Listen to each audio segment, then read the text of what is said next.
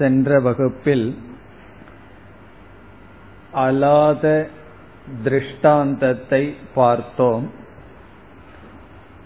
அலாதம் என்பது தீப்பந்தம். அலாத சாந்தி என்பது தீப்பந்தமானது சுழன்று அமைதியாக இருத்தல். அது அத்வைதத்துக்கு உதாகரணமாக கூறப்படுகிறது என்றும் இந்த உதாகரணத்தில் என்னென்ன கருத்துக்கள் பேசப்பட்டுள்ளன என்பதையும் சென்ற வகுப்பில் பார்த்தோம். தீப்பந்தம் விதவிதமாக சுழலும் பொழுது விதவிதமான உருவங்கள் நமக்கு தெரிகின்றன.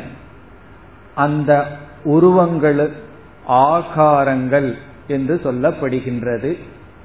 அந்த ஆகாரங்கள் இந்த பிரபஞ்சத்திற்கு உதாகரணம். இந்த பிரபஞ்சம் எப்படி என்றால் எப்படி ஆகாரமானதோ அப்படி என்று பார்த்தோம். அதில் இந்த உதாகரணத்தில் கௌடபாதர் முக்கியமாக சொல்ல விரும்புகின்ற கருத்து ஜெகத் மித்யா. இந்த ஆகாரத்திற்கு வியவஸ்தை இல்லை. இதனுடைய மூலம் நாம் பார்க்க முடியாது. இது எங்கிருந்து வந்தது? எங்கு செல்கின்றது? எங்கு நிலை பெறுகிறது? என்றெல்லாம் கூற முடியாது என்ற விசாரத்தை நாம் பார்த்தோம். மீண்டும் உதாரணத்தை பார்த்தால் விதவிதமான ஆகாரங்கள் வெளியே இருந்து வரவில்லை. தீப்பந்தத்துக்கு வெளியிருந்து வரவில்லை. பிறகு இந்த சுழற்சி நிற்கும் பொழுது இது வெளியேயும் செல்லவில்லை. அல்லது இது தீப்பந்தத்திற்குள்ளும் செல்லவில்லை. இவ்விதம் ஆகாரங்களினுடைய ஆகதிகி அதனுடைய வரவு அதனுடைய கதி அது எங்கு செல்கிறது? அதனுடைய ஸ்திதி இந்த மூன்றையும் கூற முடியாது. இதுவரை நாம் பார்த்தோம். அடுத்த கருத்து என்னவென்றால் ஆகாரத்தை நாம் அனுபவிக்கின்றோம் என்றால் இதற்கு நிமித்த காரணம் என்ன உபாதான காரணம் என்ன என்ற அடுத்த விசாரம். இந்த ஆகாரத்திற்கு நிமித்தம் சுழற்றி சுற்றுவது அதை நாம் சமஸ்கிருதத்தில் ஸ்பந்தனம் என்றும் உபாதானம் தீப்பந்தம் என்று சொல்லலாமா என்பது நம்முடைய கேள்வி. இந்த ஆகாரத்துக்கு அனுபவிக்கின்ற இந்த விதவிதமான உருவத்துக்கு உபாதான காரணமாக இருப்பது என்ன? தீப்பந்தம். நிமித்த காரணமாக இருப்பது ஸ்பந்தனம் என்று சொல்லலாமா என்றால் அவ்விதமும் கூற முடியாது. எப்படி என்றால் களிமண் பானைக்கு காரணம் பானையெல்லாம் நாசமடைந்தவுடன் அது களிமண் ரூபமாக இருக்கின்ற. ஆகவே களிமண்ணை நாம் உபாதான காரணம் என்று சொல்கின்றோம். அவ்விதம் இந்த ஆகாரங்களுக்கு உபாதான காரணம் தீப்பந்தம் என்றால் இந்த ஆகாரங்களெல்லாம் சென்றவுடன் அது தீப்பந்தத்திற்குள் இருக்க வேண்டும். எப்படி களிமண் எஞ்சி இருக்கிறதோ அப்படி ஆகாரங்கள் எல்லாம் தீப்பந்தத்திற்குள் இருக்க வேண்டும். அவ்விதம் நாம் பார்ப்பதில்லை. இந்த விதவிதமான உருவங்கள் எங்கும் இருப்பதில்லை. ஆகவே ஆகாரங்களுக்கு தீப்பந்தமானது உபாதான காரணம் என்றும் சொல்ல முடியாது. சரி அசைதல் என்பது பந்தனம் என்பதே நிமித்த காரணம். பந்தனம் என்பதே உபாதான காரணம் என்று சொல்லலாமா? என்றால் பந்தனம் என்பது ஒரு வஸ்து அல்ல உபாதானமாக இருப்பதற்கு. ஒரு வஸ்துதான் ஒரு பொருள்தான் உபாதான காரணமாக இருக்க முடியும். இவ்விதம் நாம் அனுபவிக்கின்ற விதவிதமான தோற்றங்களுக்கு உபாதானம் நிமித்தம் பிறகு எங்கிருந்து வந்தது எங்கே செல்கிறது எங்கு இருக்கின்றது? இவைகள் எதையும் கூற முடியாது. எதையும் கூற முடியாது ஆனால் நான் அனுபவிக்கின்றேனே என்றால் அதுதான் மித்யாவினுடைய லட்சணம். ஆகவே இந்த ஆகாரங்கள் மித்யா என்று சில காரிகைகளில் கௌடபாதர் இந்த உதாகரணத்தை நிலைநாட்டுகின்றார். இனி இதிலிருந்து எந்த கருத்தை கூற இவ்விதம் நிலைநாட்டுகிறார் என்று நாம் வருகின்றோம். அதில் ஆத்ம சைத்தன்யம் அல்லது பிரம்ம சைத்தன்யம் அலாதத்திற்கு உதாரணமாக எடுத்துக்கொள்ளப்படுகிறது இந்த பிரம்ம சைத்தன்யத்தில் நாம் ஒரு தவறை செய்கின்றோம். பிரமம் அங்கு நடக்கின்றது ஒரு தவறானது நடக்கின்றது. இதை நாம் சரியாக புரிந்து கொள்ளவில்லை. அதனுடைய விளைவாக எது நமக்கு தெரிகின்றதோ அதுதான் இந்த பிரபஞ்சம். ஆகவே இந்த அனைத்து பிரபஞ்சமும் பிரம்ம சைத்தன்யத்தில் நாம் செய்கின்ற தவறு. இப்ப இந்த உலகம் என்றால் நம்முடைய மிஸ்டேக் நம்முடைய தவறுதான் இந்த உலகம். இப்படி தவறுதலிலிருந்து தோன்றிய இந்த உலகமானது பிரம்மத்திடமிருந்து வரவில்லை வெளியே இருந்து பிரம்மத்திற்கு வரவில்லை தவறு சரியானவுடன் இது எங்கும் செல்லவில்லை பிரம்மத்திடமும் நாம் பார்க்க போவதில்லை என்று இந்த பிரபஞ்சம் ஆகாரங்களுக்கு நிகர் என்று இங்கு நிலைநாட்டுகின்றார். விஞ்ஞானத்தினுடைய ஸ்பந்தனம் பிரபஞ்சம். விஞ்ஞானம் என்றால் இங்கு சைத்தன்யம். சைத்தன்யம் அல்லது மெய்ப்பொருளினுடைய ஸ்பந்தனம் இந்த பிரபஞ்சம்.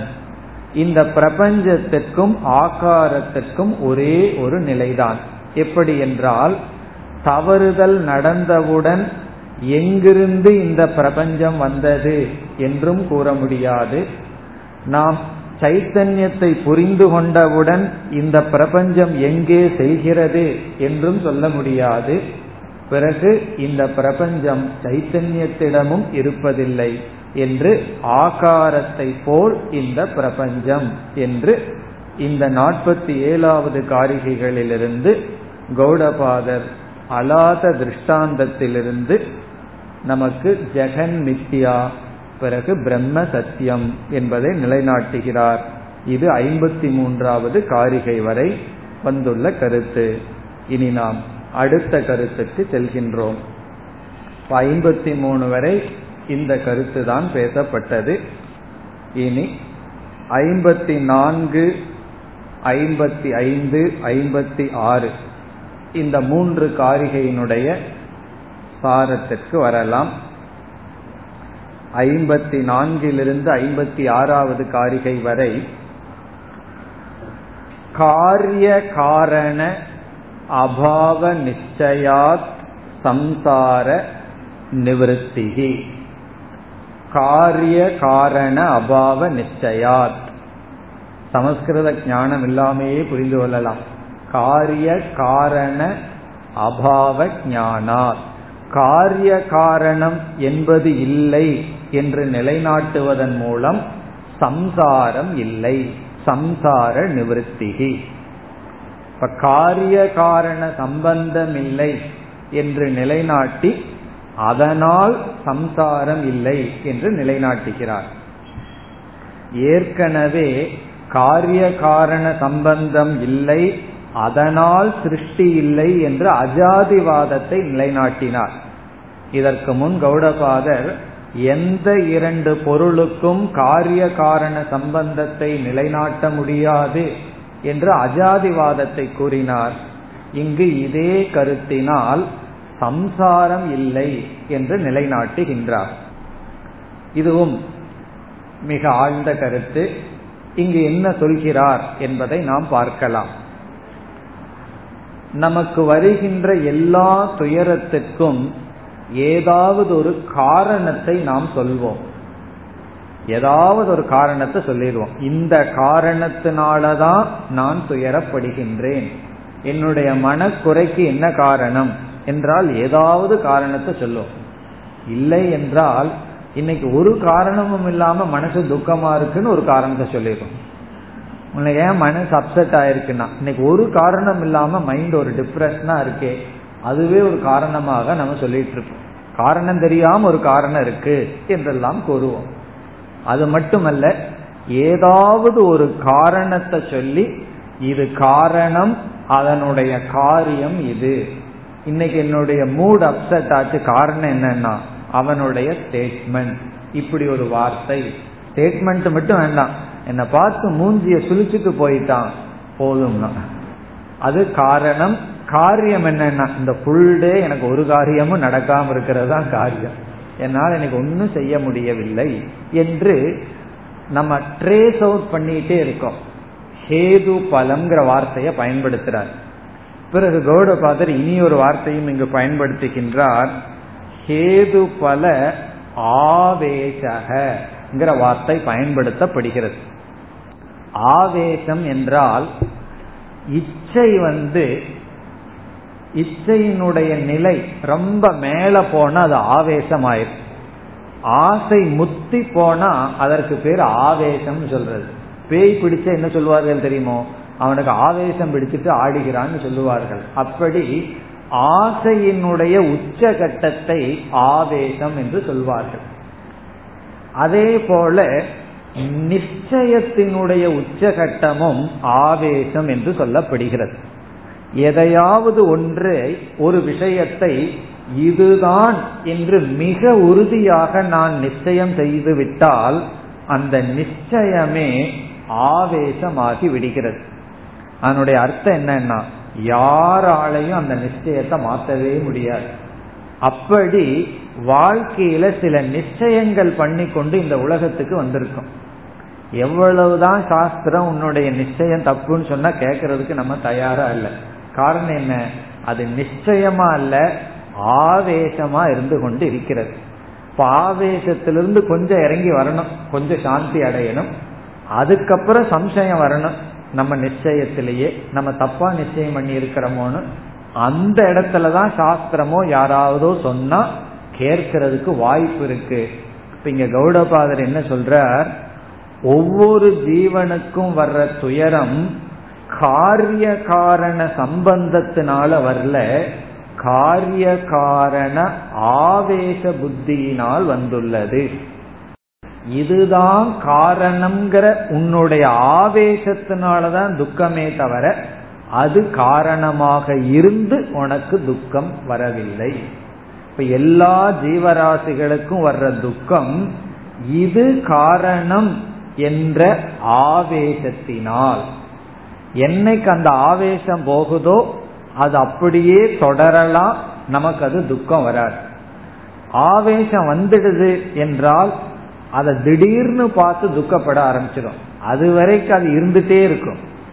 ஆனா வந்து துக்கம் வந்திருக்காது. என்னைக்கு இதுதான் துக்க ஹேதுன்னு ஒரு ஆவேசம் வருதோ உடனே துக்கம் வந்துடுது. இப்ப இதுல இருந்து என்ன சொல்கின்றார் என்றால் துக்கத்துக்கு காரணம் நம்ம வந்து சம்பந்தப்படுத்தி கொள்வதுதான். ரெண்டு பொருள். இது காரணம் இது காரியம் என்கின்ற சம்பந்தம் என்று சொல்லப்படுகிறது. இத வந்து ஆரம்ப நிலையில புரிஞ்சு கொள்றது ரொம்ப கடினம். அதனால வேறொரு நூலில் வேறொரு ஆசிரியர் இந்த மாதிரி விளக்குகின்றார். அது இங்கு சொல்லப்படவில்லை. வேறொரு இடத்துல என்ன சொல்கின்றார்? கனவை உதாரணமாக எடுத்துக்கொண்டு கனவுல வந்து ஒரு பானை இருக்கின்றது. இப்ப நம்ம கனவுல ஒரு பானைக்கு போயிட்டோம். அந்த கனவுல இருக்கிற பானையை என்ன செய்யறோம்? ஒரு பெரிய குச்சியினால அதை அடிச்சு உடைக்கிறோம்.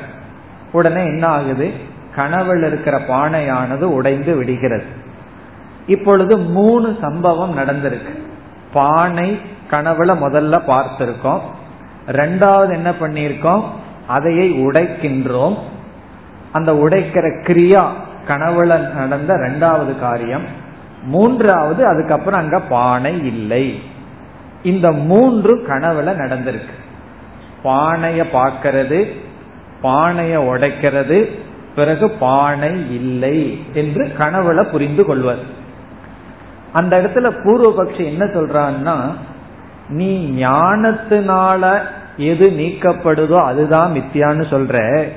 ஆனா கனவுல இருக்கிற பானை வந்து ஞானத்தினால நீக்கப்படல அது கர்மத்தினாலையும் நீக்கப்படுகிறது அல்லவா பானையை அடிச்சு உடைக்கிற கர்மத்தினாலையும் நீக்கப்படுது. அப்ப மித்தியாங்கிறது ஞானத்தினால நீக்கப்படுறது தான் மித்தியா அல்ல கர்மத்தினாலையும் நீக்கப்படுவது மித்தியா என்பது அங்கு பூர்வபக்ஷம். பூர்வபக்ஷம் புரியுதோ?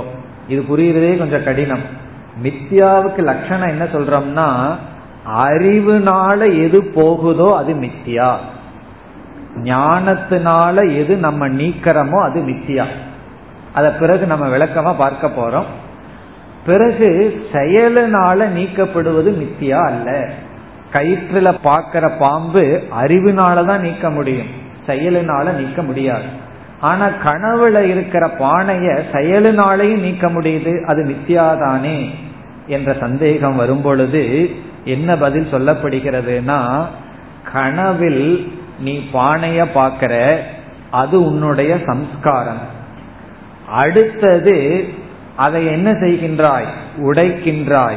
அதுவும் உன்னுடைய சம்ஸ்காரம்.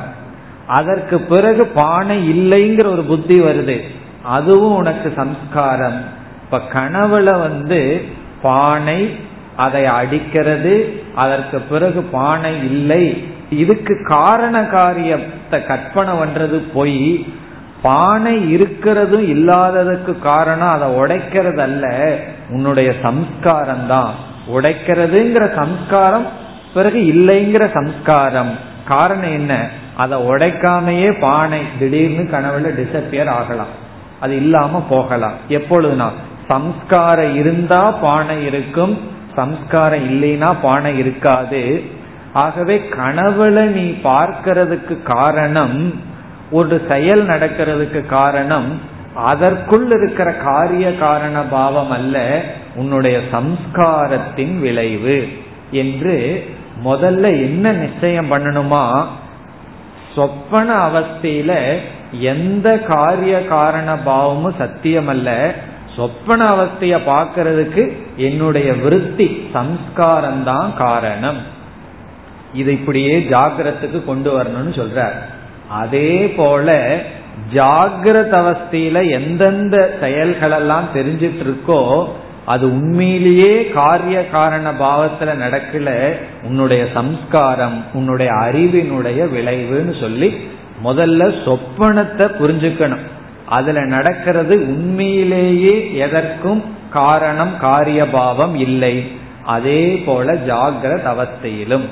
பிறகு எவ்வளவு நாள் இந்த சம்சாரம் இருக்கும்னா எவ்வளவு நாள் இது சம்சாரத்துக்கு காரணம்ங்கிற ஆவேசம் இருக்கோ அவ்வளவு நாள் இருக்கும். இது என்னுடைய துயரத்துக்கு காரணம் அல்ல என்ற புத்தி வந்து விட்டால் அது துயரத்துக்கு காரணம் அல்ல. இங்க என்ன சொல்றார்? ஒரு சூழ்நிலை ஒருவருடைய பிஹேவியர் அல்லது ஏதாவது ஒரு மன துயரம் நமக்கு வந்தால் அதற்கு காரணம் இந்த சூழ்நிலை இது காரணம் என்ற புத்தி தான் காரணம். அந்த ஆவேசம் தான் காரணம். அந்த ஆவேசம் நீங்கிவிட்டால் சம்சாரமும் நீங்கிவிடும். முன்ன வந்து ஒன்னு பிறக்குதுங்கிறதுக்கு அது பிறக்குதுங்கிற உன்னுடைய புத்தி தான் காரணம்னு சொன்னார். இப்ப வந்து உன்னுடைய சம்சாரத்துக்கு அது சம்சார காரணம்ங்கிற புத்தி தான் சம்சாரத்துக்கு காரணம். உண்மையிலேயே எந்த பொருளுக்கும் நமக்கு துயரத்தை கொடுப்பதற்கான காரணத்துவம் கிடையாது.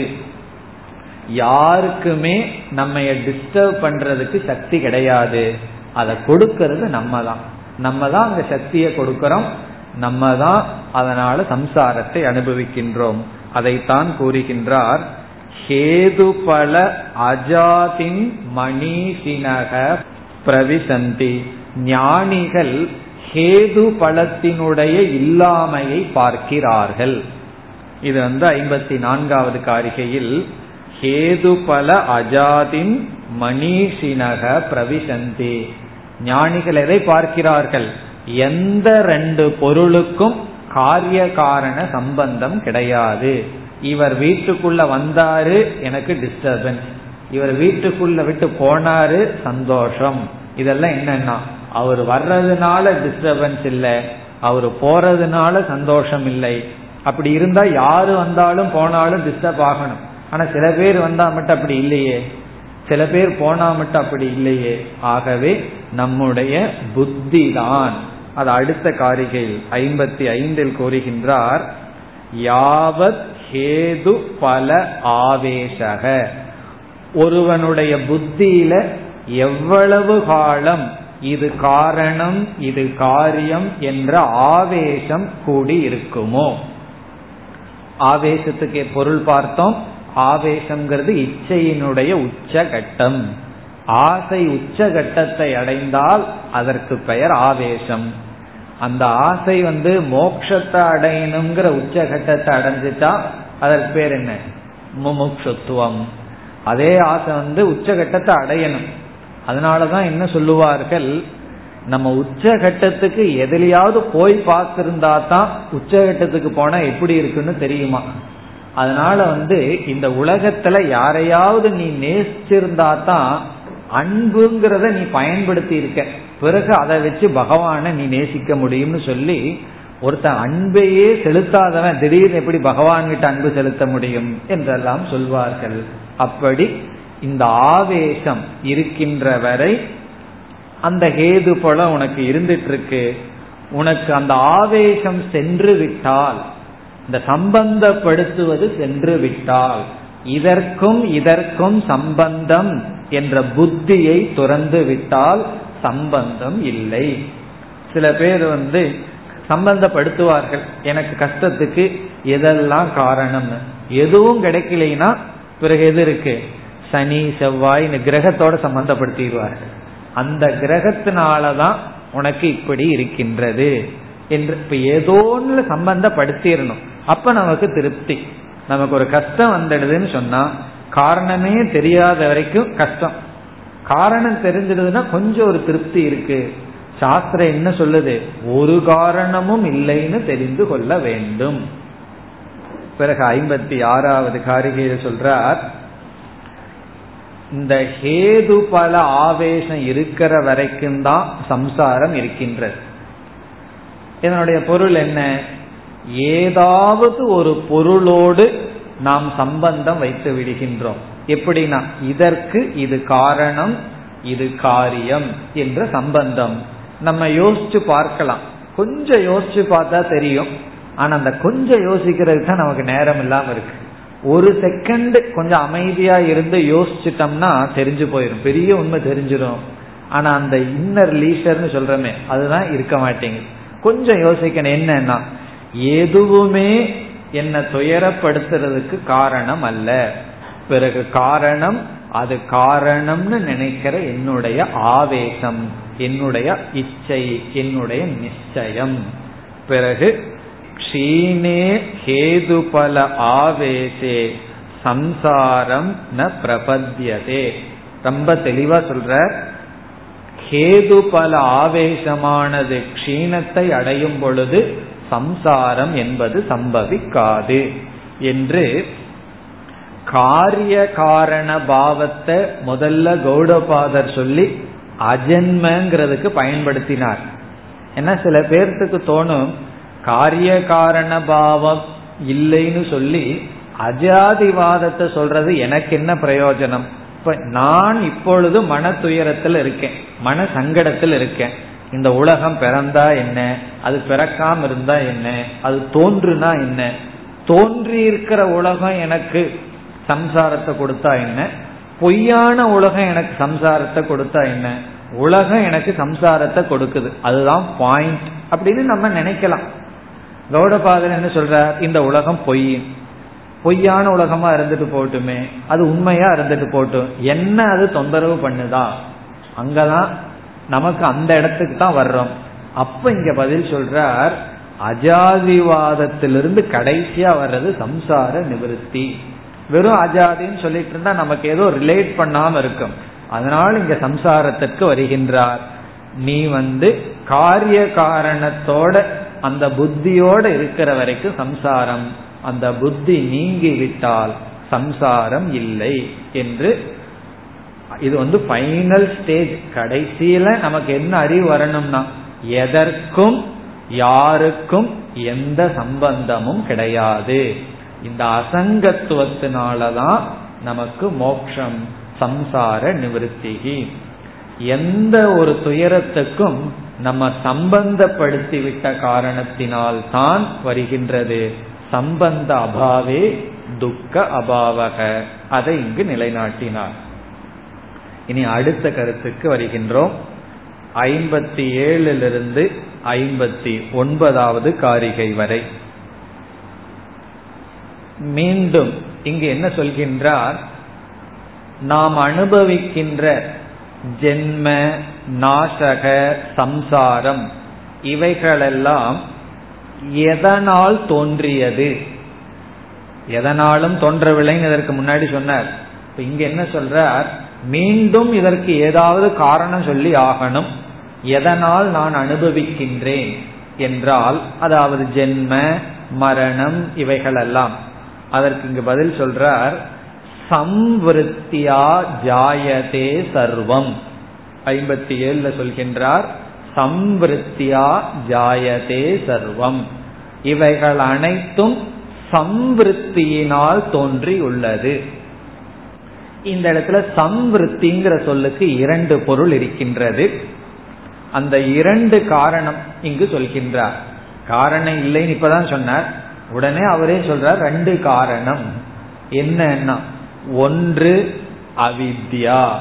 சம்விருத்தி என்றால் அவித்யா. அவித்யை தான் காரணம். காரணம் இல்லை அப்படிங்கிறதுக்கு காரணம் சொல்லி ஆகணும் அல்லவா? அவித்தை தான் காரணம். அறியாமையினால் அனைத்தும் தோன்றியுள்ளது. அது ஒரு பொருள். இனி ஒரு பொருள் என்னவென்றால் அவித்யா விஷய விவகாரக. அவித்யா விஷயமான விவகாரத்தில் ஈடுபடும் பொழுது நாம் தோன்றியது நாசமடைகிறது என்ற புத்திக்குள் வருகின்றோம் என்று சொல்கிறார். இப்ப இங்கு என்ன சொல்ல விரும்புகிறார் என்றால் நாம எவ்வளவுதான் சாஸ்திரத்தின் மூலமாக உண்மையில் எதுவும் பிறக்கவில்லை எதற்கும் சம்பந்தமில்லை என்ற அறிவை பெற்றாலும் கூட ஏன் அந்த அறிவுல நிற்க முடிவதில்லை? மீண்டும் மீண்டும் ஏன் நமக்கு அனைத்தும் தோன்றியது போல் தெரிந்து கொண்டு இருக்கிறது? என்ற கேள்வி வரும் பொழுது இவர் என்ன சொல்கின்றார்? இந்த அவித்யா விவகாரத்துக்குள்ள ஈடுபடும் பொழுது அதிகமாக விவகாரத்துக்குள்ளேயே இருக்கும் பொழுது அந்த விவகாரமே நம்ம என்ன செய்து விடுகிறது? உண்மை என்று நமக்கு காட்டிக்கொண்டு விடுகிறது. அப்ப வந்து என்ன சொல்றார் இந்த இடத்துல? அதிக விவகாரம் சத்தியத்துவத்திற்கு காரணம். பொய்யிலேயே இருந்தோம்னு வைத்துக் கொள்வோமே அது உண்மையாகிவிடும். ரொம்ப பொய்யிலேயே இருந்துட்டு இருந்தோம்னா பிறகு அந்த இருக்கிறதே பொய்யில் இருக்கிற ஸ்திதியே என்ன ஆகிவிடும் அது உண்மை போல் நமக்கு காட்சி அளித்து விடும். அதனாலதான் சத்சங்கம் வேணும்னு சொல்றது. காரணம் என்ன? துஷ்சங்கத்துல இருந்தோம் என்றால் நம்மை எரியாமல் அவர்களுடைய வேல்யூல நம்ம போயிருவோம். சத்சங்கத்துல இருந்து அப்பப்ப ஞாபகப்படுத்திப்பார். யாராவது இப்படி இது உண்மை இது பொய் என்று. இப்ப இந்த விவகாரம் என்ன செய்து விடுகிறது? நம்மை அது பொய்ன்னு தான் ஆரம்பிப்போம். அது ஒரு பொய்யா இருக்கட்டுமே ஆரம்பிப்போம். பிறகு அதில் மூழ்க மூழ்க அது என்ன ஆகி விடுகிறது? நம்மை உள்ளே இழுத்து விடுகிறது. அதற்கு ஒரு உதாகரணம் கூற வேண்டும் என்றால் இப்ப வந்து நம்ம பிலிமுக்கு போறோம். போன உடனே ஃபர்ஸ்ட் சீன் ஹீரோவோ ஹீரோயினோ செத்து போறாங்கன்னு வச்சுக்கோமே. ஃபர்ஸ்ட் சீனா அதுதான் நம்ம அழுக மாட்டோம். பிறகு அதே ஹீரோ டபுள் ஆக்ஷன் மறுபடியும் பிறந்து வந்து கடைசி சீன்ல சாகிறான்னு வச்சுக்கோமே. என்ன ஆரம்பிச்சிருவார்கள்? கடைசிக்கு ஒரு அஞ்சு நிமிஷத்துக்கு முன்னாடி ஹீரோ சாகரான்னு சொன்னா அழுக ஆரம்பிச்சிருவார்கள். ஏன் ஃபர்ஸ்ட் சீன்ல ஹீரோ செத்தா அழுகிறது இல்லை கடைசி சீனுக்கு முன்னாடி அவர் செத்தா அழுகிறார். அதற்கு காரணம் என்னன்னா ரெண்டு அதே ஹீரோ தானே சாகிறார் என்றால் இந்த மூணு மணி நேரம் என்ன ஆயிடுது? அந்த விவகாரத்துக்குள்ள போய் அப்படியே நம்ம மூழ்கி விட்டோம். அப்ப என்ன ஆச்சுன்னா ஃபர்ஸ்ட் சீன் வந்து அந்த ஞானம் இருக்கு. இது பொய் தானே? அப்போ ஃபர்ஸ்ட் சீன் உட்கார்ந்த உடனே இது வெறும் திரை. பிறகு அந்த விவகாரத்துக்குள்ள போன உடனே என்னாச்சுன்னா ரெண்டு மணி நேரம் தான் நம்ம அப்படியே அழுக ஆரம்பிச்சிட்டோம். அதே தான் இந்த உலகம். காலையில எழுந்த உடனே வேதாந்தம் ஏதாவது கொஞ்சம் இருந்ததுன்னா பொய்யான உலகத்தை முழிச்சோம்னு. பிறகு என்னன்னா ஒரு ரெண்டு மணி நேரம் வேண்டாம். ரெண்டே நிமிஷம். விவகாரம் ஆரம்பிச்ச உடனே அந்த பால்காரங்கிட்ட ஆரம்பிச்ச உடனே விவகாரம். அப்படித்தான் ஒரு அம்மா சொன்னாரு. என்னுடைய விவகாரம் பிரம்ம முகூர்த்தத்துல பால்காரனோட சண்டையில ஆரம்பிக்குது. என்னாச்சுன்னா விவகாரம் வர வர அந்த விவகாரத்துக்குள்ள இருக்கிறதே அந்த பொய்யுக்குள்ள நல்ல ஈடுபடும் பொழுது நம்மை எரியாமல் அது சத்தியமாகி விடுகின்றது. உண்மையான ஜென்ம நாசம் இருக்கிறது போல் தெரிகிறது. அதைத்தான் இங்கு இந்த காரிகைகளில் பேசுகின்றார். இங்கு சம்விருத்தி என்றால் டூ மச் விவகாரம். அதிக விவகாரத்துல நம்ம ஈடுபட்டுட்டே இருந்தோம்னா என்ன செய்து விடுகிறது? அந்த விவகாரம் நமக்கு சத்தியமாக காட்டி விடுகிறது. ஆரம்பத்துல தெரியாது. ஆரம்பத்துல தெரியலையேன்னு நினைச்சிட்டு ஆரம்பிச்சோம் அப்படின்னா கடைசியில தெரியும். நம்ம எங்க போய் விழுந்திருக்கின்றோம்? அதைத்தான் இங்கு கூறுகின்றார். அதுதான் இதனுடைய சாரம். மற்ற சில காரிகைகள் எல்லாம் ரிப்பிட்டிஷன் இந்த கடைசி அத்தியாயம்ங்கிறது வந்து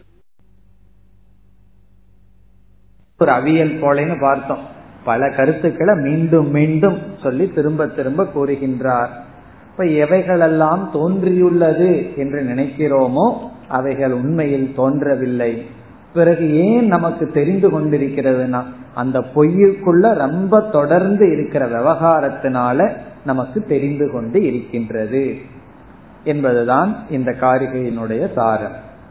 இனி அடுத்த கருத்துக்கு வருகின்றோம். அறுபதாவது காரிகையிலிருந்து எழுபதாவது காரிகை வரை இரண்டு கருத்துக்கள் இந்த பத்து காரிகைகளில் இரண்டு முக்கிய கருத்துக்கள் வருகின்றது. ஒன்று மீண்டும் துவைதசிய மித்யாத்துவம் துவைதம் மித்யா என்ற கருத்து. இரண்டாவது இந்த துவைதம் அனிர்வச்சனீயம். இந்த துவைதத்தை விளக்க முடியாது. இந்த பிரபஞ்சத்தை நாம் விளக்க முடியாது.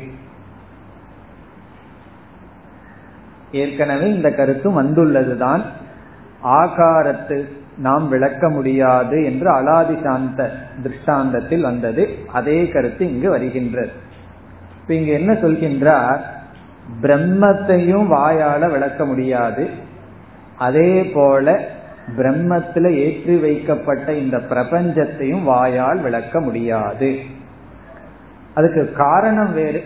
பிரம்மத்தை ஏன் விளக்க முடியாதுன்னா நிர்குணத்துவா அது நிர்குணமா இருக்கிறதுனால பிரம்மத்தை விளக்க முடியாது. பிரம்மத்தை நேரடியான சொல்ல கொண்டு விளக்க முடியாது. காரணம் என்ன? நிர்குணம். பிறகு இந்த துவைதத்தை விளக்க முடியாது. காரணம் என்ன என்றால் இந்த துவைதம் சத் அசத்யாம். அது சத்தாகவும் இல்லை அசத்தாகவும் இல்லை தெரியுது ஆனா இல்லை. அசத்வாத்.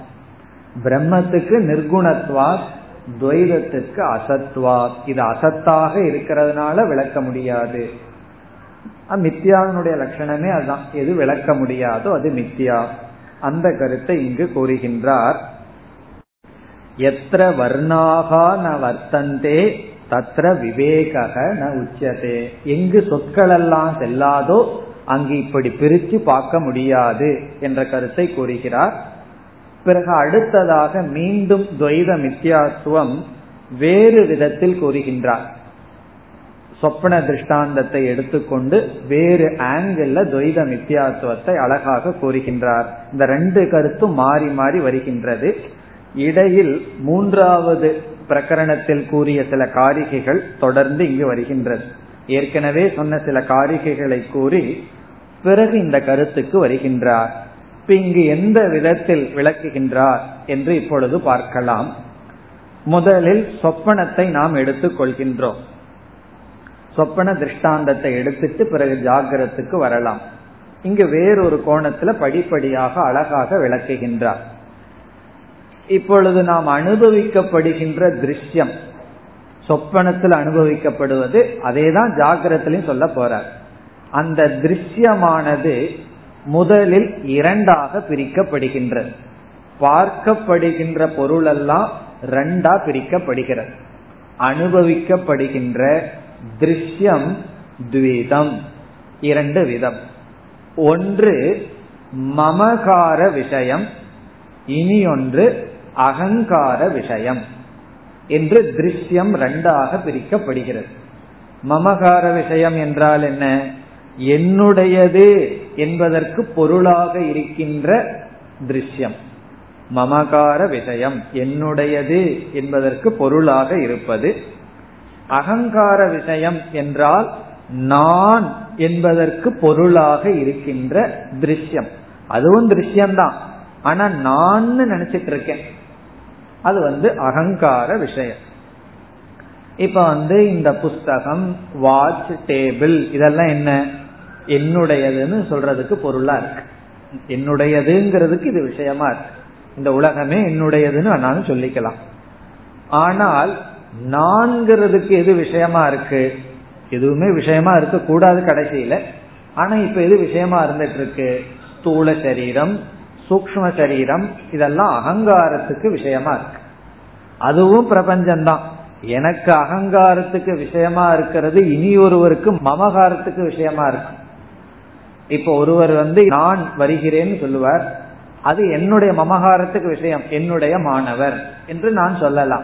அப்படி எனக்கு அகங்காரத்துக்கு விஷயமா இருப்பது என்னுடைய சரீரம். இப்ப இங்க எந்த மாதிரி டெவலப் செய்கிறார் என்றால் சொப்பனத்தை பார்க்கிறவன் ஒருத்தன் இருக்கான்.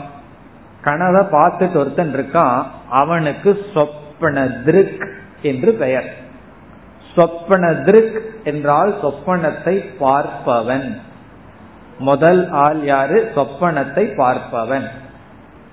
அவன் என்ன செய்கின்றான்?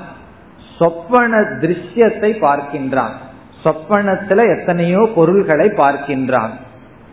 சொப்பன திருக் சொப்பனத்தை பார்ப்பவன் என்ன செய்கின்றான்? எத்தனையோ பொருள்களை எல்லாம் பார்க்கின்றான். அவன் நேரடியா பார்க்கிறானான்னா கிடையாது. அங்கேயும் ஒரு உடல் இருக்கு. அந்த உடல் மூலமாக பார்க்கின்றான்.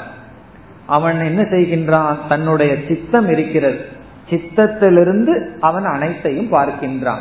இப்ப ஜாகிரத அவஸ்தையில விதவிதமான அனுபவங்களை எல்லாம் நம்ம மனசுல சேர்த்து வச்சிருக்கோம் சித்தம். அந்த சித்தத்திலிருந்து வெளிப்படுற சில திருஷ்யங்களை நம்ம பார்க்கிறோம். இப்ப இந்த இடத்துல மூன்று தத்துவத்தை இங்கு கௌடபாதர் அறிமுகப்படுத்துகிறார். ஒன்று சொப்பன திருஷ்யம். சொப்பனத்துல பார்க்கப்படுகின்ற பொருள்கள். இரண்டாவது சித்தம். சித்தம் என்றால் மனதில் இருக்கின்ற சம்ஸ்காரங்கள் நம்முடைய பதிவுகள் மெமரி மூன்றாவது சொப்பன திருக். இப்படி மூணு பேர் இருக்கிறார்கள். மூன்று தத்துவம். சொப்பன திருஷ்யம் பிறகு சித்தம் மூன்றாவது சொப்பன திருக் இப்ப இதையெல்லாம் சேர்ந்து என்ன சொல்றார்? சொப்பன திருக் சித்த திருஷ்யம். ஒரு வார்த்தை. சொப்பன திருக் சித்த திருஷ்யம். எதுனா?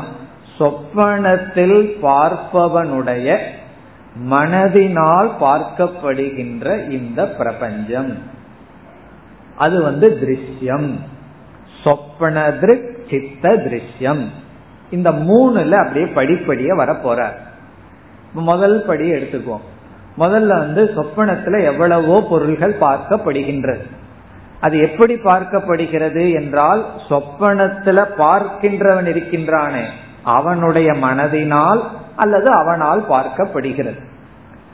முதலில் நாம் என்ன செய்கின்றோம் சொப்பனத்துல ரெண்டு தத்துவம் ஒன்று சொப்பனத்துல ஒரு பொருள். ஒரு மிருகத்தை பார்க்கின்றான்.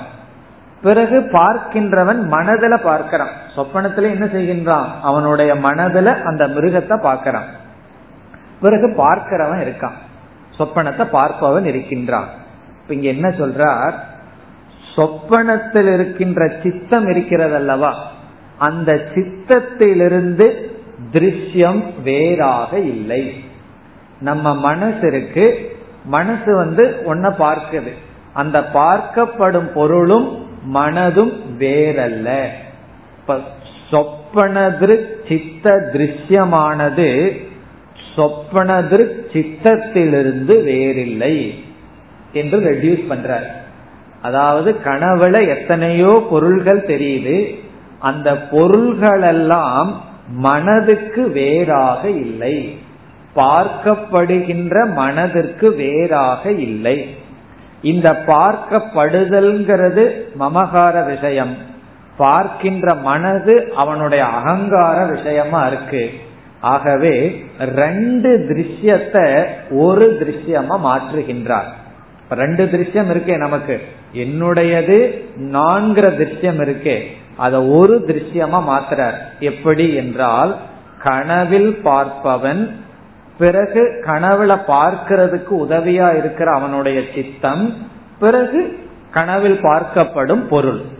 நீ என்னென்ன பொருளை பார்க்கிறையோ அவைகளெல்லாம் உன்னுடைய சித்தத்திலிருந்து வேறாக இல்லை. ஒரு யானையை நான் பார்த்தேன்னா அது சித்தந்தான் திருஷ்யமாக இருக்கிறதுன்னு சொல்ற அப்படி திருஷ்யமானது மமகார விஷயமானது அகங்கார விஷயமாகி விடுகிறது. இருக்கிறது ஒண்ணுதான். சித்தந்தான் திருஷ்யமாக தெரிந்து கொண்டு இருக்கிறது. இதுல நமக்கு சந்தேகம் வரக்கூடாது. இதுல சந்தேகம் வரக்கூடாதுன்னு ஏற்கனவே சொப்பன மித்தியான நிலைநாட்டி இருக்கின்றார். ஆகவே கனவில் எவைகளெல்லாம் பொருளாக பார்க்கப்படுகிறதோ அது பார்ப்பவனுடைய மனதிற்கு வேறாக இல்லை. இதுதான் ஃபர்ஸ்ட் ஸ்டெப் கனவில் எவைகளெல்லாம் பொருளாக தெரிகிறதோ அது பார்க்கின்ற மனதிற்கு வேறாக இல்லை. சொப்பனதிருக் சித்தந்தான் இருக்கு சொப்பனதிருக் திருஷ்யம் வந்து சித்தத்தில் ஒடுங்குகின்றது. பிறகு என்ன சொல்றார்? சொப்பன திருக்கு தான் இருக்கு சொப்பன சித்தமும் சொப்பன திருக்குள் ஒடுங்குகின்றது. முதல்ல வந்து வெளி உலகமெல்லாம் சரீரத்துக்கு வருது. பிறகு சரீரமும் திருக்குக்குள் பார்ப்பவனுக்குள் ஒடுங்குகிறது என்று இப்ப இரண்டு ஒன்றாகிறது. முதல்ல இப்படி மூன்று இருந்தது. சொப்பனத்தை பார்ப்பவன் அது பார்க்க உதவும் சித்தம் பிறகு பார்க்கப்படும் பொருள். பார்க்கப்படும் பொருள் எல்லாம் மனதிற்கு வேறாக இல்லை. பிறகு அடுத்த லாஜிக் சொல்ற இந்த மனதும் திருக்குக்கு வேறாக இல்லை. ஆகவே சொப்பன திருக் மட்டும்தான் சத்தியம். கனவுல பார்க்கிறவன் மட்டும் சத்தியம். அதுக்கு உதவி செய்யற சித்தமும் சித்தத்திலிருந்து தோன்றிய திருஷ்யமும் மித்தியா என்று சொல்லி பிறகு அடுத்ததுக்கு இதே போல வர்றார் ஜாகரித திருக் பிறகு ஜாகரித திருக் சித்தம் ஜாகரித திருக் சித்த திருஷ்யம் என்று வர்றார். அதை இப்பொழுது பார்த்தால் நம்ம வந்து இந்த உலகத்தை பார்க்கிறோம். சொப்பனத்திலிருந்து ஜாகிரத்துக்கு வந்தோம்னா இந்த உலகத்தை பார்க்கின்றோம். இந்த உலகத்தை பார்த்துட்டு இருக்கோம் அது ஒரு திருஷ்யம். இங்க என்ன சொல்லப்படுகிறது?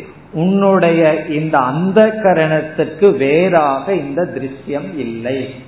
இப்ப திருஷ்யமெல்லாம் உன்னுடைய அந்த கரணத்துக்கு வேறாக இல்லை. இப்ப இந்த இடத்துலதான் உன்னுடைய அந்த கரணம் சொல்லும் பொழுது நம்ம சமஷ்டியை எடுத்துக்கொள்ள வேண்டும். சமஷ்டி அந்த கரணத்துக்கு வேறாக இல்லை என்று திருஷ்யமெல்லாம் சித்தத்துக்குள் ஒடுங்குகின்றது. பிறகு இந்த சித்தமானது ஜாகிரத் திருக்குக்குள் ஒடுங்குகின்றது. திருக்குக்கு வேறாக இல்லை என்று திருஷ்யத்தை இரண்டாக பிரித்து அகங்கார விஷயம் மமகார விஷயம் என்று இரண்டாக பிரித்து பிறகு திருக் என்ற ஒரு தத்துவத்தை அறிமுகப்படுத்தி திருக்கை சார்ந்து இருக்கிறது இவைகள் அனைத்தும். திருக் சத்தியம் இவைகள் மித்தியா என்று சொல்கிறார். இவ்விதம் கூறியதற்கு பிறகு கடைசியா என்ன சொல்கின்றார்? இந்த ரெண்டும் மித்தியாங்கிறத வேறொரு கோணத்தில் நிலைநாட்டுகின்றார். எப்படி நிலைநாட்டுகிறார் என்றால் இந்த இரண்டும் அந்யோன்ய ஆசிரியம் என்று சொல்றார். எது? ரெண்டு திருஷ்யம். எந்த ரெண்டு திருஷ்யம் அகங்கார விஷயம் மமகார விஷயம் அல்லது சரீரம் பிரபஞ்சம். அதற்கு நம்ம ஒரு உதாரணத்தை எடுத்தால் புரிந்து கொள்ளலாம். பிரமாதா பிரமேயம்ங்கிற உதாரணத்தை எடுத்து கொள்ளலாம். பிரமாதா என்றால் இந்த இடத்துல மனசு அறிகின்ற மனம். பிரமாதாவுக்குள்ள இருக்கிற சைத்தன்யத்தை நாம் எடுத்துக்கொள்ளவில்லை அறிகின்ற மனம். பிரமேயம் என்றால் அறியப்படுவது. இப்பொழுது ஒரு பொருளை எப்போ பிரமேயம்னு சொல்லுவோம்? அதற்கு பிரமாதா யாராவது இருந்தா தான் அத பிரமேயம்னு சொல்லுவோம். இப்ப என்ன வந்து எப்பொழுது ஒருவர் ஆசிரியர்னு சொல்ல முடியும்? யாராவது கேட்டுட்டு இருந்தா ஆசிரியர். உங்களை எப்பொழுது மாணவர்கள்னு நீங்கள் சொல்ல முடியும்? உங்களுக்கு யாராவது உபதேசித்து கொண்டிருந்தால். இது ஒன்றை ஒன்றை சார்ந்திருக்கிறது. இது அதை சார்ந்திருக்கிறது அது இதை சார்ந்திருக்கின்றது. ஆகவே எது சார்ந்திருக்கின்றதோ அது நித்யா எது சுதந்திரமாக இருக்கின்றதோ அது சத்தியம். இப்போ ஒரு பொருள் பிரமேயம்னு சொன்னா அது பிரமாதாவை சார்ந்திருக்கிறது. பிறகு பிரமேயம்னு ஒண்ணு இருந்தா தானே நான் பிரமாதாவாகவே ஆக முடியும். இப்ப பானை ஒன்னு இருக்கு. பானை பிரமேயம் பார்க்கப்படும் பொருள் எப்ப சொல்ல முடியும்? பார்ப்பவன் இருந்தால். பிரமாதா இருந்தா தான் அது பிரமேயம். சரி நான் எப்ப பிரமாதாவாவேன் பார்ப்பவன்கிற ஸ்டேட்டஸ் எனக்கு எப்ப கிடைக்கும்? பார்க்கப்படும் பொருள் இருந்தா தான் நான் பார்ப்பவன். எனக்கு பார்க்கிறதுக்கு ஒரு பொருளுமே இல்லை என்றால் பார்ப்பவன்கிற ஸ்டேட்டஸ் இல்லை. ஆகவே பிரமாதாவும் பிரமேயமும் அந்யோன்ய ஆசிரியம் ஒன்றை ஒன்று சார்ந்திருக்கின்றது. ஆகவே மித்யா என்று லக்ஷண சூன்யம். இதுக்கெல்லாம் லட்சணம் சொல்ல முடியாதுன்னு இறுதியாக கூறுகின்றார். இந்த பிரமாதா பிரமேயத்தை தான் நம்ம திருஷ்யத்தை ரெண்டா பிரிச்சோம்னு சொல்றோம். ஒன்று அகங்கார விஷயம் இனி ஒன்று மமகார விஷயம்னு. இறுதியாக அகங்கார விஷயம் மமகார விஷயம் திருஷ்யம். ஒன்றை ஒன்று சார்ந்துள்ளது. இதை வாயால் விளக்க முடியாது. பிறகு இதற்கு விலட்சணமாக இருப்பது திருக் சைத்தன்யம் என்று இந்த பத்து ஸ்லோகங்களில் இதைத்தான் கௌடபாதர் கூறியிருக்கின்றார். இந்த வார்த்தைகள் தான் பெருசு பெருசா போட்டிருக்கார். சொப்ன திருக் சித்த திருஷ்யம் என்றெல்லாம். இதனுடைய சாரம் இந்த மூன்று படியாக பிரித்து திருக் சத்தியம் கடைசி இரண்டு படியானது. மித்தியா ஒன்றை ஒன்று சார்ந்திருப்பதனால் அதுதான் இவைகளினுடைய கருத்து. இனி அடுத்த தலைப்புக்கு நாம் செல்கின்றோம். இதில் இடையில் வருகின்ற காரிகைகள் எல்லாம் மிக சுலபமானது. இவைகள் மித்தியாங்கிறதுக்கு பல உதாரணம் கொடுக்கிறார். எப்படி வந்து இந்திரஜாலன் ஒரு மாயை உருவாக்குறானோ கனவுல எப்படி நம்ம பார்க்கிறோமோ அதுபோல் இவைகளெல்லாம் என்று அதே கருத்தை கூறியுள்ளார். இனி எழுபத்தி ஒன்றிலிருந்து எழுபத்தி நான்காவது காரிகை வரை உபசம்ஹாரக டெம்பரரிய இங்கு முடிவுரை செய்கின்றார். அஜாதிவாத உபசம்ஹாரக. அஜாதிவாதத்தை இங்கு முடிக்கின்றார். நம்ம பார்த்தோம் எழுபத்தி நான்காவது காரிகை வரை வேதாந்த சித்தாந்தம்னு நம்ம பார்த்தோம். அது இங்கு முடிவடைகிறது. முதல்ல என்ன செய்தார்? மற்ற மதங்களை நிராகரணம் செய்தார். சாங்கிய மதம் நியாய மதத்தை எல்லாம் நீக்கினார். பிறகு பௌத்த மதத்தை நீக்கினார். பிறகு வேதாந்த கருத்தை இவ்வளவு தூரம் விதவிதமான உதாகரணங்களில் கூறி வந்தார். இங்கு முடிவுரை செய்கின்றார். அப்படி முடிவுரை செய்யும் பொழுது மூன்றாவது பிரகரணத்தினுடைய கடைசி காரிகையை இங்கு கொடுக்கின்றார். அது ஒரு முக்கியமான காரிகைங்கிறனால மீண்டும் சொல்றார். ந கஷ்டித் ஜாயதே ஜீவக. எந்த ஜீவனும் பிறப்பதில்லை. சம்பவக அவனுக்கு பிறப்பு என்பதில்லை. ஏதத் உத்தமம் சத்தியம். இதுதான் உத்தமமான சத்தியம். இப்ப சத்தியத்திலே உத்தமம் அதமம் இருக்கான்னா. இருக்கு இதெல்லாம் கீழான சத்தியம். கனவு இதை விட கீழான சத்தியம். பிறகு பிரம்மன் மேலான சத்தியம் என்று கூறுகின்றார். பிறகு இந்த முடிவுரையில் என்ன சொல்கின்றார்? சைத்தன்யம் போக்தாவாகவும் போக்கியமாகவும் காட்சியளித்து கொண்டிருக்கின்றது. இதுவும் ரொம்ப அழகான கருத்து. சைத்தன்யமே மனதா தோன்றும் பொழுது போக்தாவாகவும் சைத்தன்யமே விஷயமா தோன்றும் பொழுது போக்கியமாகவும் காட்சியளித்து கொண்டிருக்கிறது. ஒரே ஒரு சைத்தன்யம் மனசா வெளிப்படும் பொழுது என்ன ஆகிறது?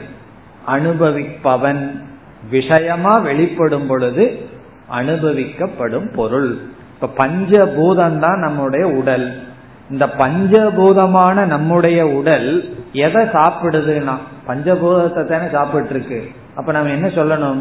பஞ்சபூதம் பஞ்சபூதங்களை சாப்பிடுகிறது. அப்படிதான் சொல்லணும். நான் சாப்பிட்றேன்னு சொல்லவே கூடாது. நானா சாப்பிடுறேன். அப்ப என்ன வேணும்? பஞ்சபூதத்துக்கு பஞ்சபூதம் தேவைப்படுகிறது. குணா குணேஷு வர்த்தந்தே. குணம் குணத்தை நாடுகின்றது. காரணம் என்ன? இந்த பிரிவு தான் சிருஷ்டி. இந்த பிரிவு தான் சம்சாரம். சம்சாரத்துக்கு இனி ஒரு லட்சணம் என்னன்னா தன்னை போக்தா இனி ஒன்ன போக்கியம்னு நினைக்கிறது சம்சாரம். இந்த டிவிஷன் கிரியேஷன் இந்த வேறுபாடு தான் படைப்பு. இது இல்லை என்று புரிந்து கொண்டால் அஜாதி அல்லது மோக்ஷம். அதைத்தான் எழுபத்தி ரெண்டாவது காரியில சொல்றார் கிராஹ்ய கிராகவத் துவயம். இந்த இருமைங்கிறது என்னன்னா கிராஹ்ய கிராகவத் அனுபவிப்பவன் கிரகிப்பவன் கிரகிக்கப்படும் பொருள். இதுதான் சிருஷ்டி. அதனாலதான் அடிக்கடி டிவியில என்ன காட்டுகிறார்கள்? என்று என்னிடம் கூறுகிறார்கள். அதாவது அடிக்கடி இந்த சிங்கம் புலி எல்லாம் மானை பிடிக்கிறது. இதையே காட்டிட்டு இருக்கானோ இது ஏன் இதை காட்டுறேன்னா மக்களுக்கு அதை பாக்குறது தான் ரொம்ப பிரியமா. ஒரு மிருகம் இனி ஒரு மிருகத்தை பிடிச்சு சாப்பிட்றதையே அடிக்கடி வருதான் இந்த சிங்கம் புலி எல்லாம் ஏதாவது மானு குரங்கு இதெல்லாம் பிடிச்சு சாப்பிடுமே. இந்த காட்சி அடிக்கடி வருமா? அதை கஷ்டப்பட்டு பிடிக்கிறத எடுத்து வச்சிருக்கார்கள். ஏன் இந்த காட்சியே வருதுன்னா ஒன்னு பிடிக்குது ஒன்னு பிடிக்கப்படுவது இத பாக்குறதுல ரொம்ப விருப்பமா? அப்படின்னு என்ன அர்த்தம்னா சம்சாரத்துல ரொம்ப விருப்பம். நான் வந்து பிடிப்பவன் அல்லது பிடிக்கப்படுபவன் ஒன்னு பிடிக்கிறது பிடிக்கப்படுவதுன்னு சொல்லி கிராஹ்ய கிராகவத் அதை பார்க்கறதுக்கு நமக்கு டெண்டன்சி இருக்குங்கிறதே எதை காட்டுதுன்னா அதுதான் சம்சாரம். அந்த டெண்டன்சி போகணும். நான் வந்து போக்தா இது போக்யம். வைராகியம் சொல்றதனுடைய ஃபர்ஸ்ட் ஸ்டேஜ் என்னவென்றால் நான் போக்தாவாக இல்லை இந்த பிரபஞ்சம் எனக்கு போக்கியம் இல்லைங்கிற புத்தி தான் வைராகியம் இது எனக்கு போக்கியம் அல்ல எனக்கு விஷயம் அல்லங்கிற புத்தி வர்றது வைராகியம் பிறகு இது வேற பல ரூபம் எடுத்து கடைசியில ஒரு போக்கியமும் கிடையாது ஒரு போக்தாவும் இல்லை என்பது ஞானம். அதனாலதான் சொல்ற சித்தம் நிர்விஷயம் நித்தியம். இந்த சைத்தன்யம் வந்து என்னைக்குமே நிர்விஷயம். அதற்கு ஒரு விஷயமும் கிடையாது. அசங்கம் தேன கீர்த்திதம். ஆகவே இந்த சைத்தன்யம் அசங்கம் என்று சொல்லப்படுகின்றது. ஏன் அசங்கம்னா ரெண்டு இருந்தா தானே பிடிக்கிறது பிடிக்கப்படுவதுங்கிறதுக்கு. அதே வார்த்தையை பயன்படுத்தி இருக்கார் கிராஹ்ய கிராகவத் அவன் என்ன பிடிச்சிட்டான். அப்படிதான் நம்ம சொல்லிட்டு இருக்கோம் அவங்கிட்ட நான் மாட்டிட்டேன். இப்படி எல்லாம் ஏன் சொல்றோம்னா நாம பிடிக்கப்படுகின்றோம் இல்ல அவனை எப்படியாவது பிடிச்சிடணும். நமக்கு ஏதாவது சக்தி இருந்தா. இப்படி ஒன்னா நான் பிடிக்கணும் யாரையாவது அல்லது யாராவது என்னை பிடிக்கிறார்கள். இதுதான் துவைதம். இதுதான் சம்சாரம். உண்மை என்னன்னா நிர்விஷயம் சித்தம். யாரெல்லாம் நமக்கு விஷயம் ஆகிறார்களோ அவர்களெல்லாம் நமக்கு சம்சார காரணம். ஒவ்வொரு முறையும் மனசுக்குள்ள என்ன சொல்லணும்? அகம் நிர்விஷயக. நான் விஷயமற்றவன். அகம் அசங்க ஸ்வரூபக என்று சொல்லி பிறகு கடைசியா ஒன்னு சொல்ற நிர்விஷயம் சித்தம்னு சொன்னா சாஸ்திரம் நிர்விஷயமா யாருக்காவது போதிச்சுட்டு இருக்கே யாருக்கு சாஸ்திரம் போதிக்குது? கேட்கறதுக்கு ஆள் இருப்பாங்கன்னு சொல்லித்தானே ஆசிரியரே கிளாஸுக்கு வர்றார். சாஸ்திரம் இத கௌடபாதர் எழுதும் போது இதுக்கு விஷயம் ஆள் இருக்காங்கிறதுனால தான் எழுதுறார். நிர்விஷயமாக இந்த சாஸ்திரத்தை எழுதுறேன்னு யாராவது எழுதுவார்களா? நிர்விஷயம்னா இத படிக்கிறதுக்கு ஆளே இருக்க மாட்டார்கள் எழுதுவார்களா? இப்ப சாஸ்திரமே அதிகாரின்னு ஒரு விஷயம் இருக்கிறதுனால தானே உருவாகியிருக்கிறதே அப்ப விஷயத்தை சாஸ்திரம் ஏற்றுக்கொள்கிறதே என்ற நிலை வரும் பொழுது சாஸ்திரம் வந்து உபதேசத்துக்காக விஷயத்தை ஏற்றுக்கொள்கிறது. சம்சாரிகள் சத்தியமாக விஷயத்தை ஏற்றுக்கொள்கிறார்கள். அதுதான் வேறுபாடு. சாஸ்திரம் வந்து ஒரு டெம்பரரியா ஒத்துக்குது. கொஞ்ச நாள் விஷயம் இருக்கிறது போல எடுத்துக்கொள்கிறது. அதுதான் சொல்கிறார் கல்பித சம்வருத்தியா. கல்பிதமாக இந்த துவைதமெல்லாம் சாஸ்திரம் பேசுகிறது. பிறகு மற்றவர்களெல்லாம் பரமார்த்ததக சத்தியமாகவே இது இருப்பதாக நினைக்கிறார்கள். உடனே நமக்கு ஒரு கஷ்டம் வரலாம். பொய்யா சாஸ்திரம் சொன்னா என்ன? உண்மையா சொன்னா என்ன? ரெண்டும் தோஷம் தானே என்றால் தோஷக அல்பக பவிஷ்யதின்னு சொன்னார். தோஷம் இருக்கு ஆனா அது அல்பம்.